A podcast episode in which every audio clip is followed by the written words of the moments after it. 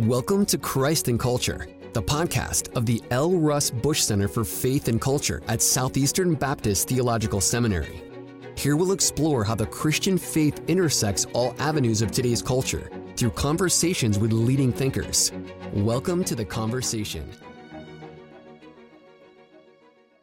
Welcome back to another episode of the Christ and Culture podcast. I'm Ken Keithley, and today we're speaking with Doctor Bruce Ashford, Professor of Theology and Culture here at Southeastern Baptist Theological Seminary. Doctor Ashford is a Senior Fellow in Public Theology at the Kirby Lang Institute for Christian Ethics in Cambridge, as well as a Research Fellow at the Ethics and Religious Liberty Commission. Furthermore, he is a participant in the Dulles Colloquium on the Institute of Religion and Public Life. And Doctor Ashford has served as a political opinion columnist for several national media outlets and is a speechwriter for elected officials. He has written extensively on the subject of politics and the Christian life, including his books Letters to an American Christian and One Nation Under God: A Christian Hope for American Politics. We'll be speaking with Doctor Ashford on Letters to an American Christian in another episode of our podcast, so don't miss out on that conversation. Doctor Ashford has joined us today to discuss One Nation Under God, which he co-authored with Chris Papillardo, which provides insights into how Christians can best engage in politics in a way that glorifies the Lord. Doctor Ashford, we're definitely glad to have you with us here today. Can you tell us a little bit about what inspired you to write One Nation Under God, A Christian Hope for American Politics? Yes, you know, I've always had an interest in uh, the appropriate intersection of Christianity, politics, and public life. In uh, the late nineties, or actually early to mid-nineties, I enrolled at Campbell University, the Harvard of the South, and uh, double majored uh, in government and journalism. And uh, until I sensed that the Lord was calling me to uh, seminary and to uh, be in a preaching ministry and to do some missions work and be a professor at a seminary. But then my fortieth birthday came, and uh, it's funny, I didn't think the fortieth birthday would matter, but it basically says to you that your life is halfway over. What are the things you want to do in the second half of your life you haven't done in the first half? And the answer to that is that I felt called by God to um, be a Christian witness in the public square on matters of import, politics, and public life. And so um, I was determined to begin uh, writing in this area that I had been thinking in uh, for more than two decades, and had actually lived in, in Russia for a couple of years in the late nineties in a very troubled social, cultural, and political environment. It was very secular, and had sort of cut my teeth on how to be a Christian witness in a secular public square when I lived there in, in Russia. And so One Nation Under God was written in about six weeks. Uh, Bronwyn Holman came to me and said, uh, we need a small book, but uh, we need it immediately. And to write something in six six weeks sounds feverish to me. Yeah, but you know, the good news is I'd been preparing to write that book for over two decades, and so I was ready. Uh, Chris is a, uh, was very helpful in it, and we were able to, it's a small book. You know, it's, I don't know, one hundred pages or a little bit more, and gift-sized. So that made it easier. Well, in the book, you warn about two extreme tendencies uh, that uh, we you say we see in the evangelical community. Uh, you, you talk about those who hold to unrealistic and salve- salvific expectations, or those who wish to withdraw from the political sphere altogether. Would you want to talk a little bit about how, identify, what do you mean by those two yeah. poles? What do you what, what do you, what do you see those two extremes uh, to be? Yeah, so one of the extremes is to expect politics to uh, take on messianic dimensions. Now, probably no Christian in America would actually say that or admit to that, but uh, for, for the Christian who has allowed politics to take on messianic dimensions, this might be somebody who listens to hours and hours of uh, political talk radio, and then hours of uh, political talk T V at night, and then spends a lot of their time on uh, opinion websites and news and politics websites, and uh, just has the view in their mind that if things are going to get better in America, if there's going to be revival in the United States of America, it's going to be through the political avenue. And there's a sort of a forgetting of the many other spheres of culture where God wants us to work. Art and science, scholarship and education, marriage and family, church, uh, sports and competition. I mean, all of these spheres of culture are very important for the Christian witness, and it's when we have a combined witness in all of those spheres that the Christian message goes out with its most power. Uh, and so when we expect politics to take on enormous proportions, bigger proportions than God intended, it's unhealthy for us and it's ineffective. There there are those you talk about um, that are expecting that somehow America will experience a transformation or revival, as you say, via the public square. And then there's others who see the uh, public stand of Christians to be a bulwark against an invasion. It, it, it, they have a more negative view, but if anything, they're, they may be even more desperate. Yeah. Um, and so there is this tendency to view uh, everything in four-year cycles. Yes. Uh, so you argue that we should be taking a uh, zoomed-out look, uh, that we should be understanding what's going on uh, in political matters within the context of of the broader scriptural framework. Would you talk about that? What is the greater narrative uh, of Scripture that we need to pay attention to? Yeah, let me come back uh, briefly to withdrawal. Didn't get to treat the withdrawal option extreme really quickly, and then we'll move into the narrative. Uh, the, the second extreme past messianic is to withdraw from the political arena. And while that m- might be an option for some Christians who have some particular reason to, it's not a good option for the Christian community. That um, that's what uh, the the uh, many of the Christians did in Germany during the rise of Hitler. And Karl Barth was right to say that this was the fault of the greatest German theologian, Martin Luther, who had constructed a theological framework that made people socially, culturally, and politically passive. Mm. So it's not okay to take a divinely created sphere of culture, which is politics, and just sort of uniformly withdraw from it. We might be uniformly forced out of it, and if so, then, then our political witness will be the gathering of the local church, even if it's in house churches. But we want to be neither messianic nor withdrawal. And as you mentioned just a second ago in this next question, uh, the best thing for us to do is to go back into the Bible's teaching on politics. Now, the Bible is not a manual on politics, not really a manual on much of anything. It's a sprawling narrative that coheres and tells the true story of the whole world. You can divide that story into three, four, five, six acts, if you wish, and the, the simplest way of doing it is three acts: creation, fall, redemption. And corresponding to each of these acts is a question that we can ask uh, when we find ourselves interacting in the sphere of politics. So uh, to start with creation, I think that you see that just as God created different kinds of animals and different genders and different kinds of inanimate matter and so forth, he also created the world so that it would eventually have different kinds of culture. And so when God uh, commanded Adam and Eve to till the soil, he was telling them to take what he had given them and change it, bring out its hidden potential. And that's not just agriculture, but all other kinds of culture, including the governmental and political realm. Even without the fall, there would have been a, a uh, some sort of political realm. We would have had to organize our lives together, decide uh, what day we're going to hold the fall festival on, and who's going to bring the pumpkin pie, who's going to bring the pecan pie, because who wants to eat pumpkin pie when you can have pecan pie, and, and what time we're going to hold it, and who's going to, you know, which side of the road we're going to drive on. We're going to go with what the Brits do or what the Americans do. So we would have had to organize ourselves, even if the government didn't have to wield the sword. So I think it's a good sphere ordained by God. And uh, one of the questions we always want to ask in a, in, in a political activity is, what is God's creational design for this sphere of culture? And with government and politics, I think the, the um, God's design is for a political arrangement to achieve justice for the various individuals and communities under its purview. That's what God designs this realm to do. That and nothing else. So it's got a reason for being, but limits to what it ought to do. For example, it ought not to do what the church does. It ought not to meddle. Second act is the fall. And so when sin entered the world, it didn't cause human beings all of a sudden not be social, cultural, and political beings, to not be fruitful and multiply, to not till the soil, to not have dominion. It just warped and skewed the way we do it. We do it badly instead of well. We worship idols instead of God, and whatever it is you worship is going to affect your politics. And so the question that's associated with the fall is, how has the realm of government and politics been corrupted and misdirected, or twisted and misdirected by sin and idolatry?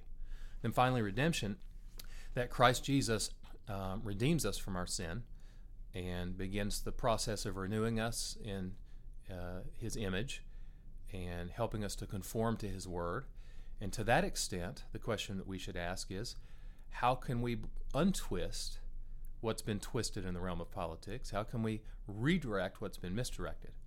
How can we be a good witness in that realm? And that's not; those questions are not easy to answer. No, this next question I have for you okay. will, will be will be uh, trying to apply that point.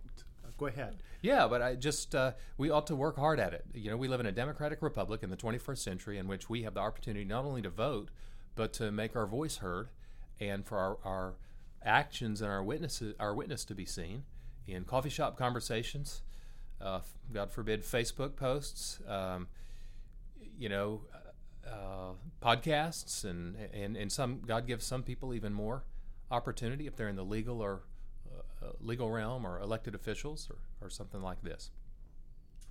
So, we live in a democratic republic, as you say, but it's not a parliamentary system. It's it you know we we have a, a constitutional system in which we elect a president and a Congress rather than a than a parliament in which has a prime minister. One of the effects of that, you know, one looks at countries that have a parliament, uh, they're able to have a multiplicity of parties. I mean, you think of whether it's uh, the parliamentary system in Great Britain or even in Israel or places, you have five, six or more uh, various parties, which allows a Christian to be a little more selective uh, in what what their affiliation is. The way that our government is set up, it almost requires a two-party system, Democrat and Republican, which requires then in turn uh, a coalition of disparate and conflicting constituencies within both bodies. I'm thinking within the Democratic Party, you have everything from Bernie Sanders to, I mean, think of Scoop Jackson, who was a very conservative Democrat. There's there's a, an incredible spectrum. S- same thing in the Republican Party. So one finds uh, if he is going to be or she's going to be involved in the political process, and you're going to do it effectively and, and actually win an election or two, means you're going to have to be immersed and enmeshed in one of the two political parties. You call for faithfulness and flexibility in that type of engagement. This is very difficult sometimes, particularly as things are so polarized. The issues are so important. And we're talking about uh, the issue of abortion and the pro-life movement. Uh, that uh, we, we talk, we're talking about issues related to, uh, you know, military uh, uh, security and all of those things. How does one uh, involve himself or herself in the political process in a way that you're both faithful and flexible, but at the end of the day, you don't feel like you got yourself pretty dirty today?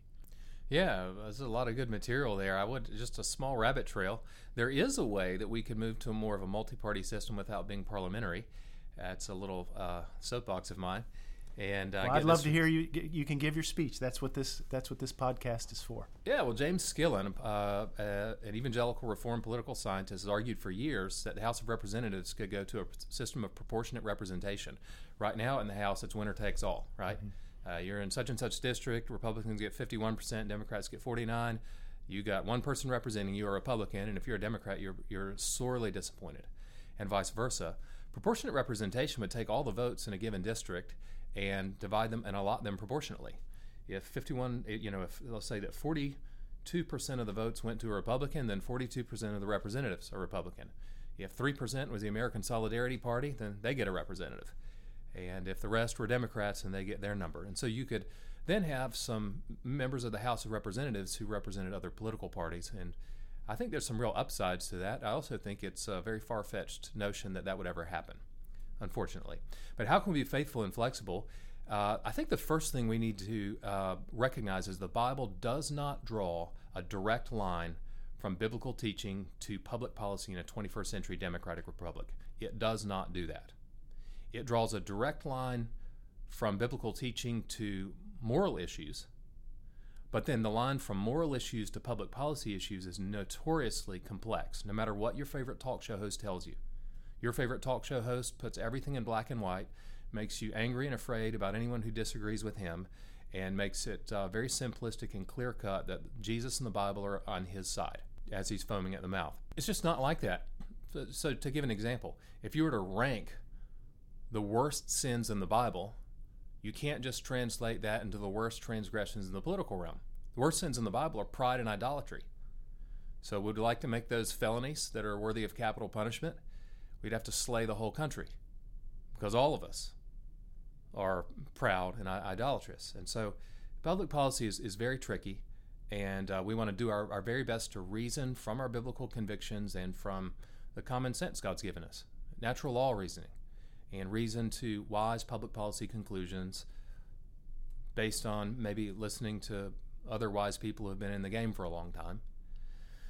When it comes to being flexible, I think we also have to recognize that on, on some public policy issues, it's not so clear-cut, that the, the Bible doesn't give a, a particular solution, and we may have strong opinions, but maybe we can give way a little bit.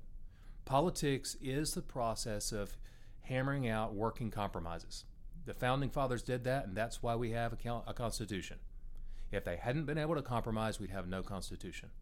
We live in an era where there's uh, supposed to be no compromise on any issue. And that's why our legislators have no power, no spine, because constituents just want them to yell and, and scream and be and not compromise on anything. And everything is made transparent now. Anything they say on the Senate floor, everybody sees it. And so this forces the presidents to engage in executive action. And yet, as soon as they engage in executive action, citizens are angry at them for doing so, rightly so. They should not be using executive action very often. And then because of that, uh, it, it uh, gives a stronger hand to judges to be activists. And they shouldn't be activists from the bench. So we have a, a very dysfunctional system right now.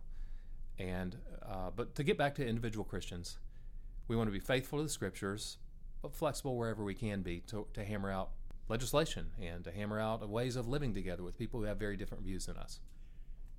Back in the time when one could argue, probably successfully, that the Christian worldview, our Christendom uh, as a as a cultural uh, artifact, uh, dominated, particularly perhaps in Southern culture, one could uh, engage in the public square in such a way uh, that that like you're describing.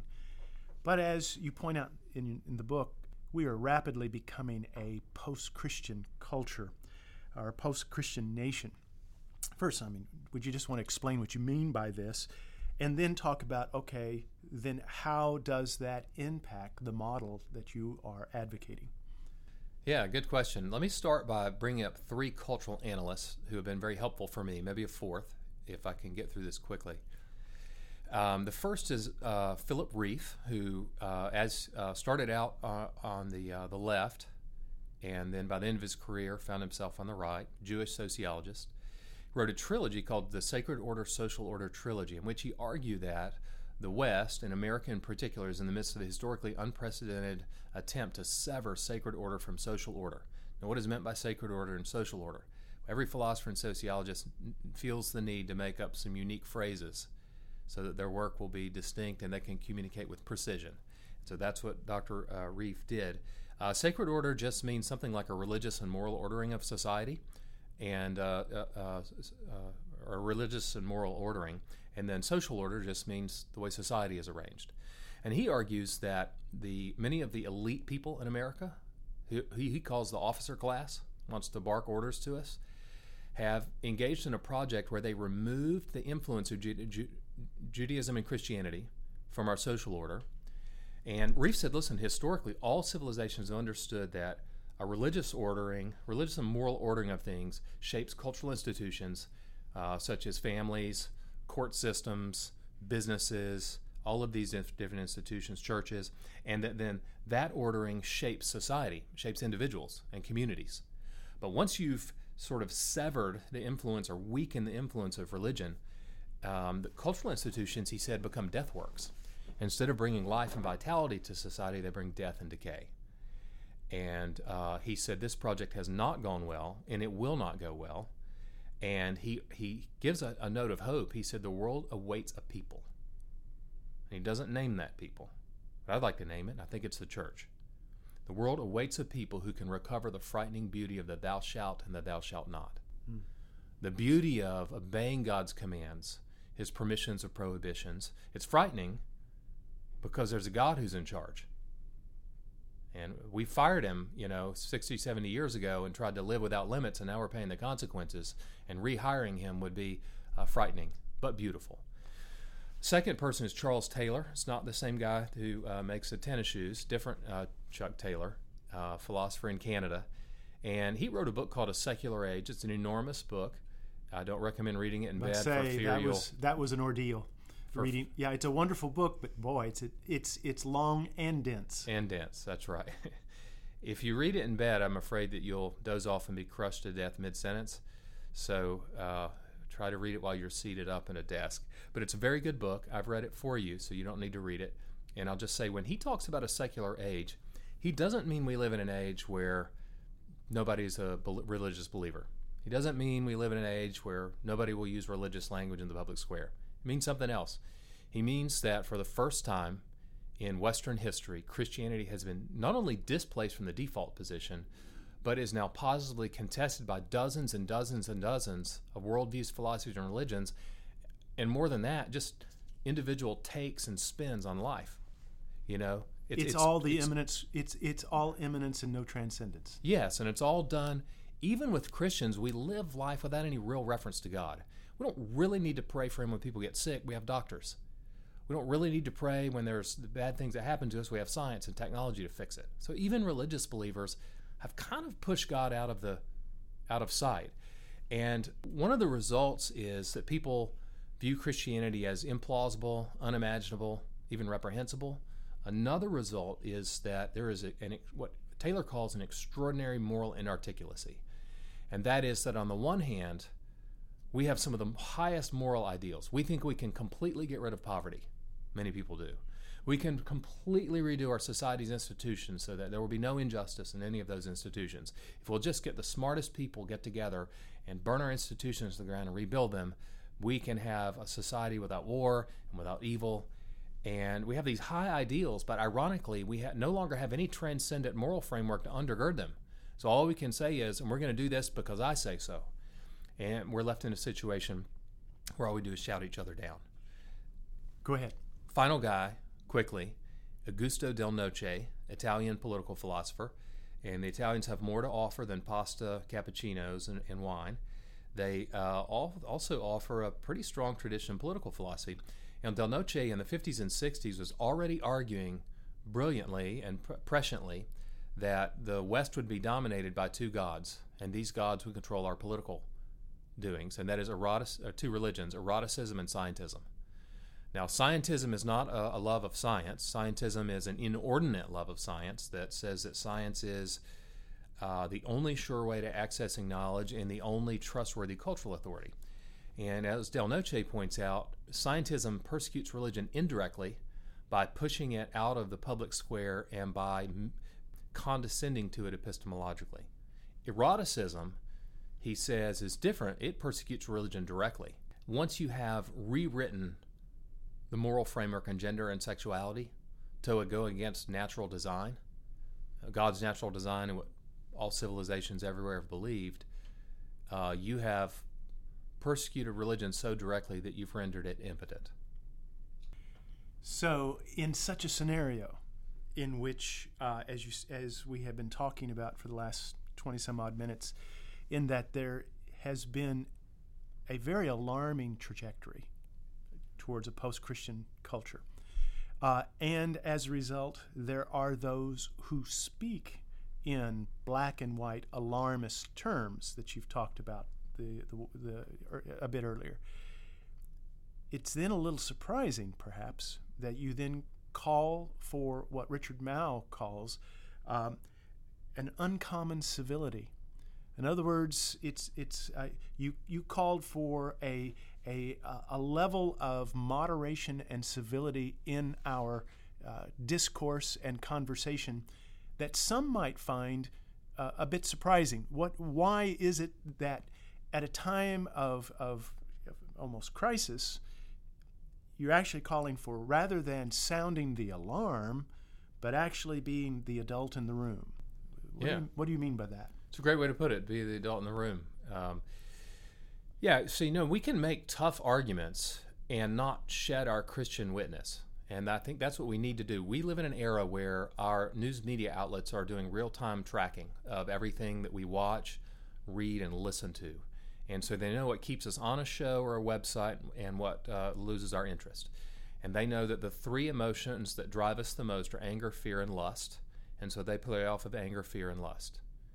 And in the political realm, mainly anger and fear. Not a lot of lust in the political realm these days uh, that, that I see going on.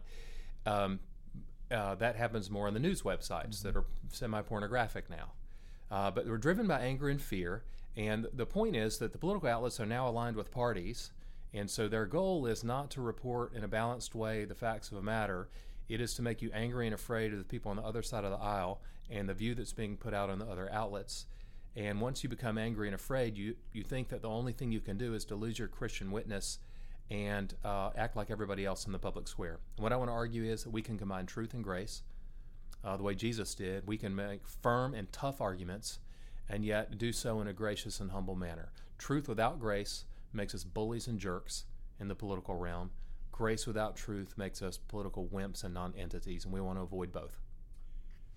In the last few minutes that we have of the podcast, I would like for us to turn to a person that you uh, direct us to at the end of your book, in which you say that evangelicals have something to learn from Augustine and his book, City of God. Uh, he wrote, or he lived and wrote at a pivotal time in the history of the Roman Empire. It was not going well.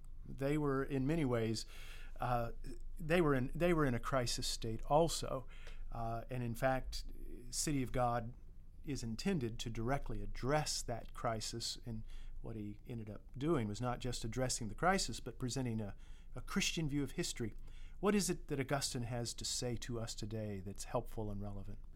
Yeah, yeah uh, great question. Interesting historical fact is that City of God had, uh, there are two sort of main background things we need to know about uh, him writing it. The first was the sacking of Rome, which you alluded to, that uh, the Visigoths and the Vandals were invading Rome, and the people of Rome were saying, how in the world can these barbarians be making progress and, uh, you know, at the gates of our grand city, the greatest city ever in the history of the world, as they thought.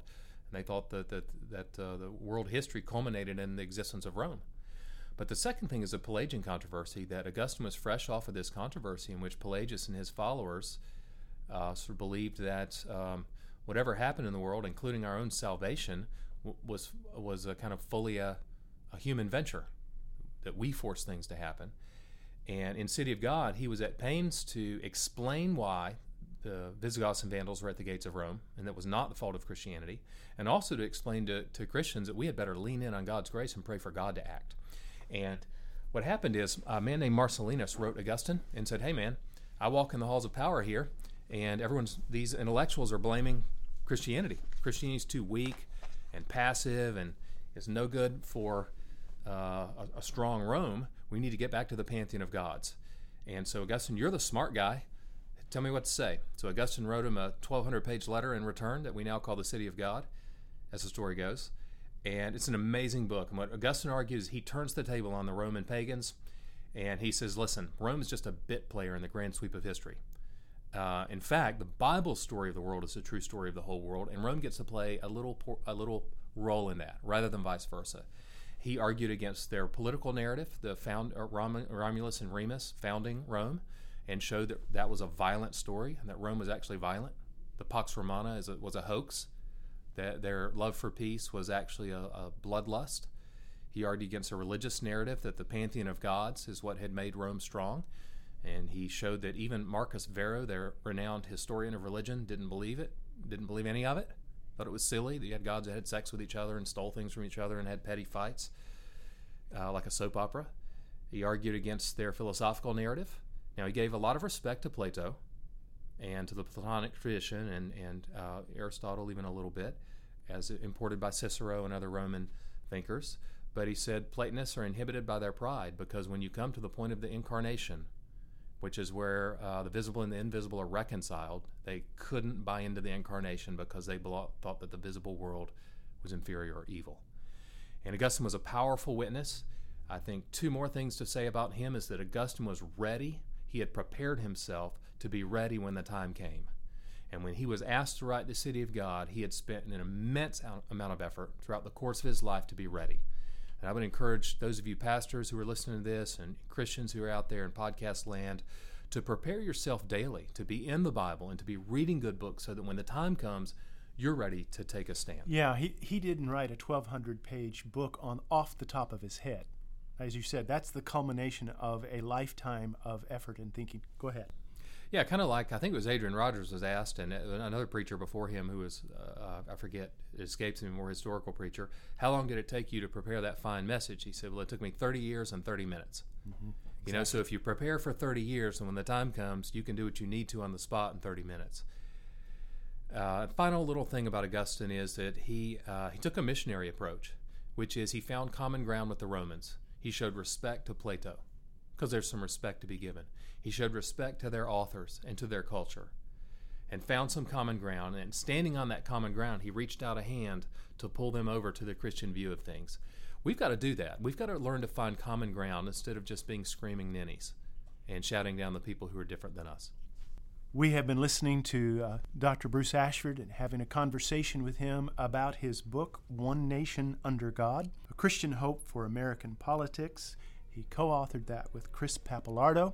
This is the Christ and Culture podcast uh, out of Southeastern Baptist Theological Seminary. We're hoping that you have a great day.